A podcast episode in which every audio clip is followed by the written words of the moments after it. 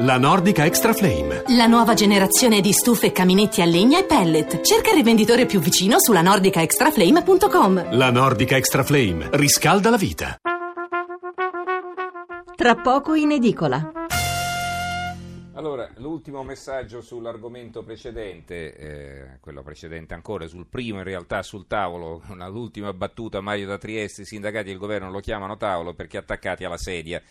Va bene, allora eh, adesso passiamo alla, ai pezzi dedicati, titoli e pezzi e articoli dedicati alla politica, quindi la legge elettorale, le schermaglie alla sinistra del PD, eccetera, eccetera. Allora, la Repubblica apre così, opzione fiducia per la legge elettorale.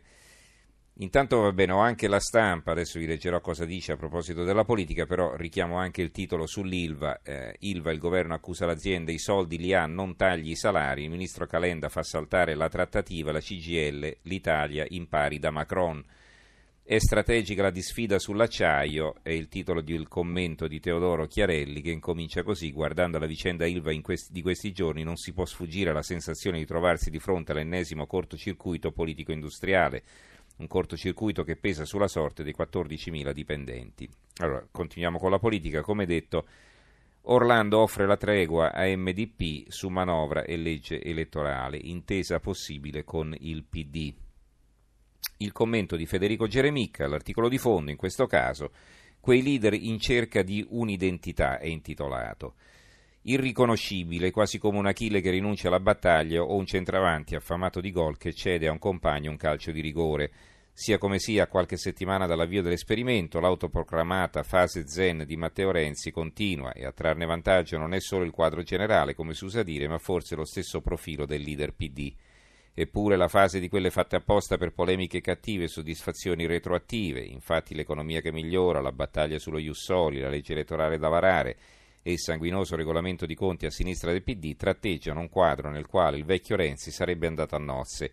E invece niente, che sia il successo del modello Gentiloni ad aver influenzato anche il leader democratico che si tratti di altro, la novità è evidente anche se non ancora consolidata.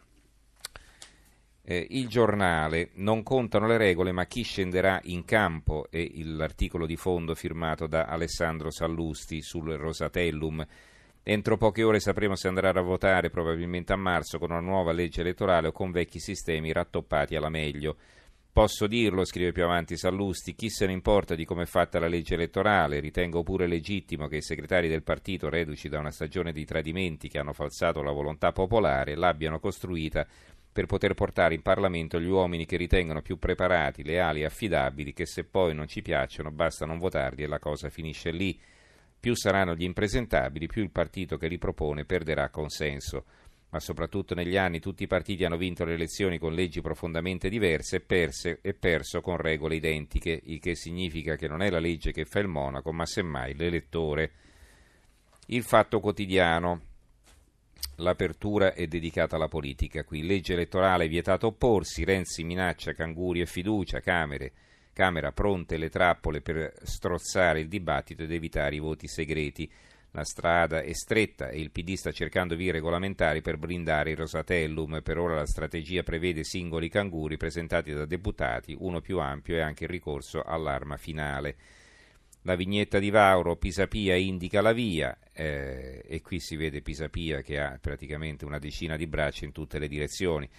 Eh, ora una sinistra civica, D'Alema riapre a Pisapia, è un'analisi di Rodano. E poi c'è il fondo di eh, Marco Travaglio che ironizza su Renzi. Vedete prima eh, il, la stampa eh, lo dava, diciamo, il, il basso profilo di Renzi e qui invece Travaglio lo prende in giro. Fortuna che sabato ho preso il treno e ho trovato dimenticato sul sedile da un passeggero appena sceso il sacro incunabolo un documento essenziale della svolta epocale destinato a sconvolgere la politica italiana, ragione per cui da ora in poi le nostre vite, i nostri destini della nazione tutta, nulla sarà più come prima. Voi penserete magari alla legge elettorale scritta da Renzi e Berlusconi su misura del prossimo governo Renzi-Berlusconi o all'autopromozione di Giuliano Pisapia, cameriere ufficiale di Matteo. Ingenui, la vera svolta è tutta lì, sull'ultimo numero di chi, in uno scoop mondiale, solo su chi e dove se no. Il titolo parla da sé, Matteo Renzi tutto casa e chiesa. Il sommario pure, immagini esclusive della nuova vita e delle vecchie abitudini del segretario PD e della sua famiglia dopo il trasloco nel centro di Firenze.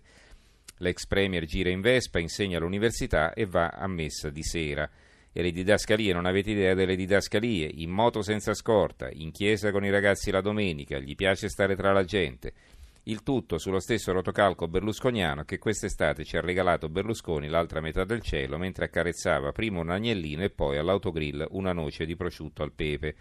Capirete bene che cosa ci saremmo per persi, noi che non leggiamo abitualmente chi, se sabato non avessi preso il treno e lo sbadato passeggero non vi avesse scordato la prestigiosa rivista, anziché ritagliarla, collezionarla, inquadrarla in, inquadrarla in aurea cornice. Il manifesto. C'è in aula il Rosatellum e tornano i canguri, legge elettorale, un pezzo di Andrea Fabozzi, voto utile i conti senza l'oste, il commento di Antonio Floridia. Non sappiamo se il testo di riforma elettorale approvato in commissione riuscirà a superare passaggio in aula, ma è opportuno soffermarsi su un aspetto apparentemente tecnico in realtà cruciale dal punto di vista politico. Qual è questo aspetto? Lo, lo sapremo leggendo il pezzo a pagina 15, quindi non vi so dire altro. D'Alema a Pisapia, il titolo di apertura dell'opinione, non ballo il tango. All'ex primo cittadino di Milano che gli aveva chiesto un passo di lato, l'ex presidente del Consiglio dei Ministri risponde con ironia confermando che MDP non tratta più con chi considera un alleato di Renzi. Il secolo XIX, Pisapia adesso detta le condizioni al PD, Gentiloni Premier, e questo sembra adesso ce l'ha solo il secolo XIX questa ipotetica richiesta di Pisapia, comunque poi a fianco un altro pezzo, Orlando a MDP, patto su manovra e legge elettorale.